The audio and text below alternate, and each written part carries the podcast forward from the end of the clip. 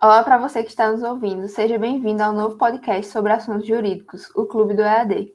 Estamos aqui com Carlos, Jamile, Marília, Beatriz e Vitor. Hoje vamos falar um pouco sobre as classificações dos contratos, começando com a nossa prezada amiga doutora Marília. Marília, o que você pode nos dizer sobre a formação dos contratos? Bom dia, Carlos. Bom dia, Bia.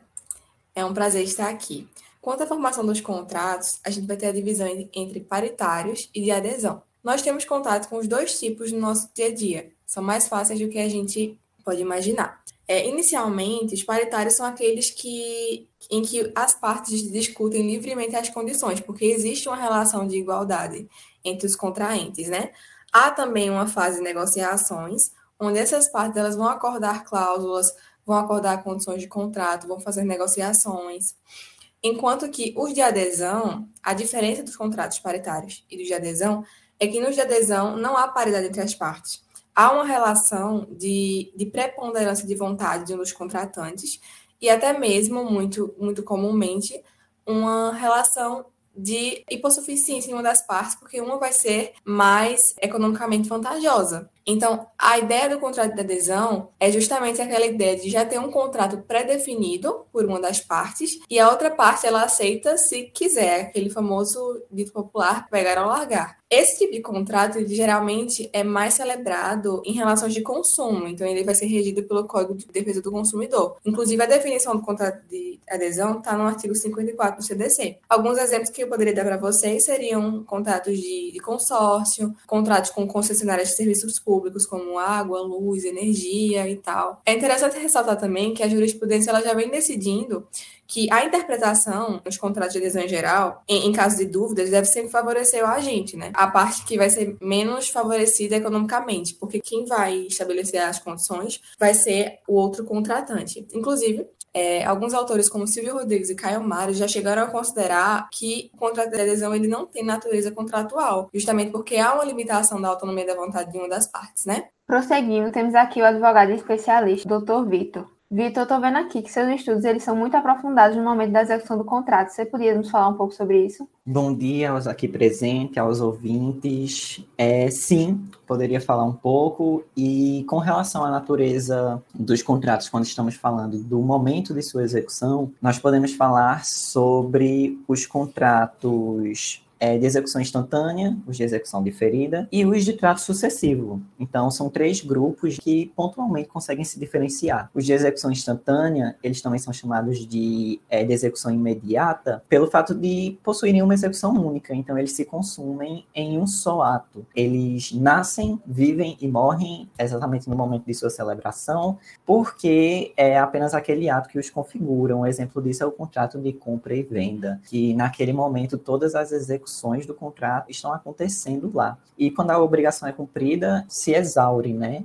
O contrato de execução instantânea é bem pontual. O de execução diferida possui um ponto em comum, que é o fato dele também se cumprir em um só ato, mas o de execução diferida ou retardada, que é o nosso segundo grupo, como o próprio nome já sugere, possui a sua execução em um momento mais futuro, não em um momento pontual. Então, ele tem uma data certa para acontecer. O objeto alienado, a entrega, vai acontecer em uma data futura, uma data certa. A gente pode citar aqui questões como prestação ou um contrato de compra e venda onde se acerte pagar e dar o objeto, né, executar as obrigações dos contratantes em uma data certa futura.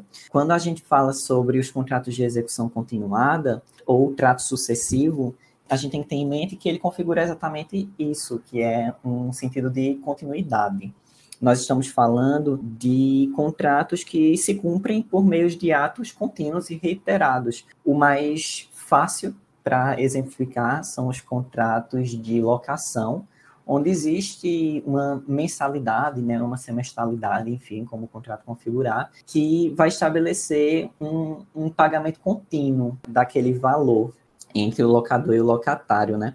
Então, a gente poderia citar compra e venda como, como prestações de serviço também. E, enfim, são infinitas as possibilidades, mas são esses os três tipos de contrato quando a gente fala sobre os momentos, né? O momento presente, o futuro e o contínuo. É, consequentemente, com o que eu expliquei aqui dos três. Dando continuidade, a representante da OAB especialista no assunto quanto à forma dos contratos, doutora Jamile. Bom dia, pessoal. Bom, temos diversas formas de contratos. Vou citar algumas aqui. Quanto ao modo por que existem, a gente tem o contrato principal, o acessório e derivado. Temos o contrato principal quando ele independer juridicamente de outro. Já o acessório, ele depende juridicamente de outro. Um exemplo de um contrato principal é o contrato de compra e venda. Já um exemplo do contrato acessório é o contrato de penhor, porque ele existe em função de um contrato de empréstimo. Já os contratos derivados, eles decorrem do contrato principal, participando da natureza do direito do mesmo. A gente não deve confundir, né, contudo, o contrato derivado do contrato acessório, porque, muito embora os dois sejam dependentes do principal, o contrato acessório, na maioria das vezes, ele serve para garantir a execução do contrato principal, enquanto que o derivado ele versa sobre a natureza do direito do contrato base, como, por exemplo, o contrato de locação, que a fiança vai ser um contrato acessório e a sublocação seria um contrato derivado. Também temos a classificação quanto à forma dos contratos. A gente tem os contratos solenes, que eles são aqueles que a lei exige como requisito de validade uma forma especial. Por isso, são também chamados de contratos formais. Um exemplo desse tipo de contrato é compra e venda, doação, permuta de bem imóvel. Por quê? Porque eles dependem de escritura pública. O contrato não solene é aquele contrato que não está tipificado em lei. Ou seja, ele não está previsto em lei. As partes elas são livres para elaborar contratos, desde que mantenham a boa fé. É, a gente pode citar os mesmos exemplos anteriores, né? Como compra e venda e todas as outras, as outras que eu falei também. Sendo que a diferença é que nesse contrato não solene, as partes elas podem fazer de forma verbal ou tácita. É uma forma mais informal de constituir o contrato. Aqui também presente, a gente tem o Dr. Carlos, que ultimamente tem baseado suas pesquisas nas designações dos contratos. Bom dia. Primeiro, precisamos entender que, baseado na autonomia da vontade, atualmente é possível realizar contratos de inúmeros tipos, desde que eles sejam listos, não tendo que estarem todos explícitos no ordenamento, pois seria impossível o legislador acompanhar as infinitas formas de contratos e as necessidades cada vez mais específicas que surgem no mundo moderno. Dessa forma, podemos começar falando sobre os contratos nominados, que em nosso código são 23 regulamentados, como, por exemplo, o contrato de compra e venda e o de seguro. O contrato tem o objetivo de regulamentar situações mais comuns. Em contrapartida, os contratos inominados são, como o nome já sugere, os que não têm denominação própria no ordenamento. Partindo para os contratos típicos, que são regulamentados pela lei e têm um perfil traçado, porém é importante ressaltar que não é a mesma coisa que o contrato nominado, mas costumam ser estudados juntos, já que o contrato nominado é típico e vice-versa. Existe também uma forma contratual resultante do acordo de vontades, onde as suas características e requisitos não são regulados na lei, mas necessitam de uma minuciosa especificação dos direitos e obrigações de cada uma das partes envolvidas, bastando o consenso das partes para sua validação. Mas é importante dizer que esse tipo de contrato não pode se opor às leis e aos bons costumes. Este tipo de contrato é chamado de contrato atípico, tendo alguns exemplos como o de joint venture e o de publicidade. Há também a possibilidade de combinação de contratos típicos com cláusulas definidas pela vontade das partes. Assim,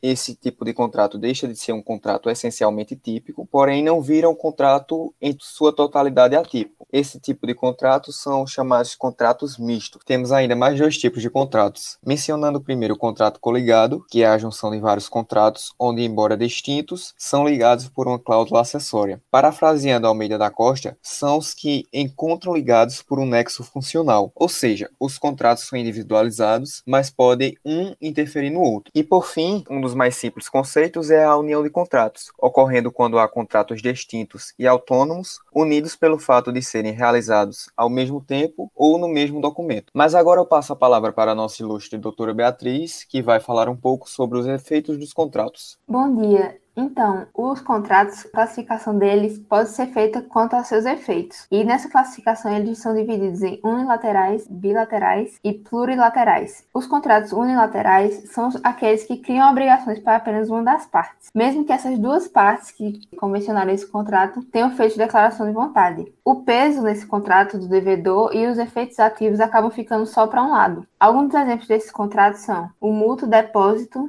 a doação e o mandato. É importante dizer que, sob o aspecto da formação, o contrato é sempre bilateral, porque ele se constitui mediante o concurso de vontades. Mas é, essa classificação é diferente da que é feita sob o prisma dos efeitos que acarretam, que é nessa que ocorre em que eles são divididos entre unilateral e bilateral. Os contratos bilaterais, eles são contratos que criam obrigações recíprocas. Também pode ser denominados de sinalagmáticos, que significa a reciprocidade das prestações. Um exemplo desse tipo de contrato é o de compra e venda, onde a obrigação de um dos contratantes tem, a, tem por causa do outro. O doutrinador Carl Lawrence defende que a vinculação de deveres no contrato se dá porque as prestações de ambos se compensam. No entanto, para que seja caracterizada essa bilateralidade, não é necessário que essas duas prestações sejam equivalentes. Basta que a parte que está pagando uma, das prestações veja na outra uma compensação suficiente. Não é necessário, no entanto, que todas as prestações sejam estabelecidas com esse nexo de reciprocidade e equivalência. Basta que sejam as obrigações principais, podendo haver ainda obrigações acessórias e deveres de conduta de uma das partes. Um dos exemplos desse tipo de contrato é o de compra e venda.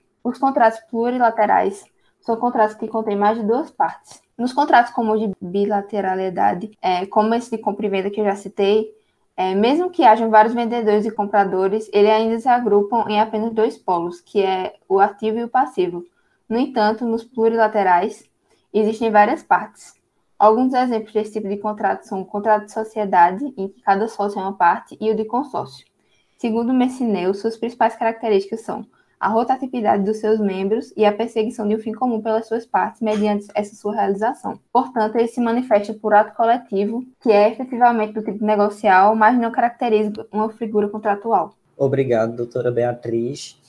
Então, para finalizarmos as explicações, a doutora Jamile queria acrescentar algo ao nosso debate? Sim, gostaria de complementar com mais duas classificações quanto à forma dos contratos. São elas os contratos consensuais, que são aqueles que se formam com um simples acordo de vontades entre as partes, como, por exemplo, compra e venda, doação, locação, e contratos reais, que são aqueles que, além do acordo, exigem a entrega de uma coisa, que está né, ligada ao contrato consensual. Como, por exemplo, compra e venda, né? Quando você compra algo, você pretende receber aquilo. É isso. Bom, pessoal, por hoje é isso. Eu queria agradecer aos nossos amigos especialistas em classificações de contratos e também mandar um abraço para nossa professora Dávila. Até o próximo podcast.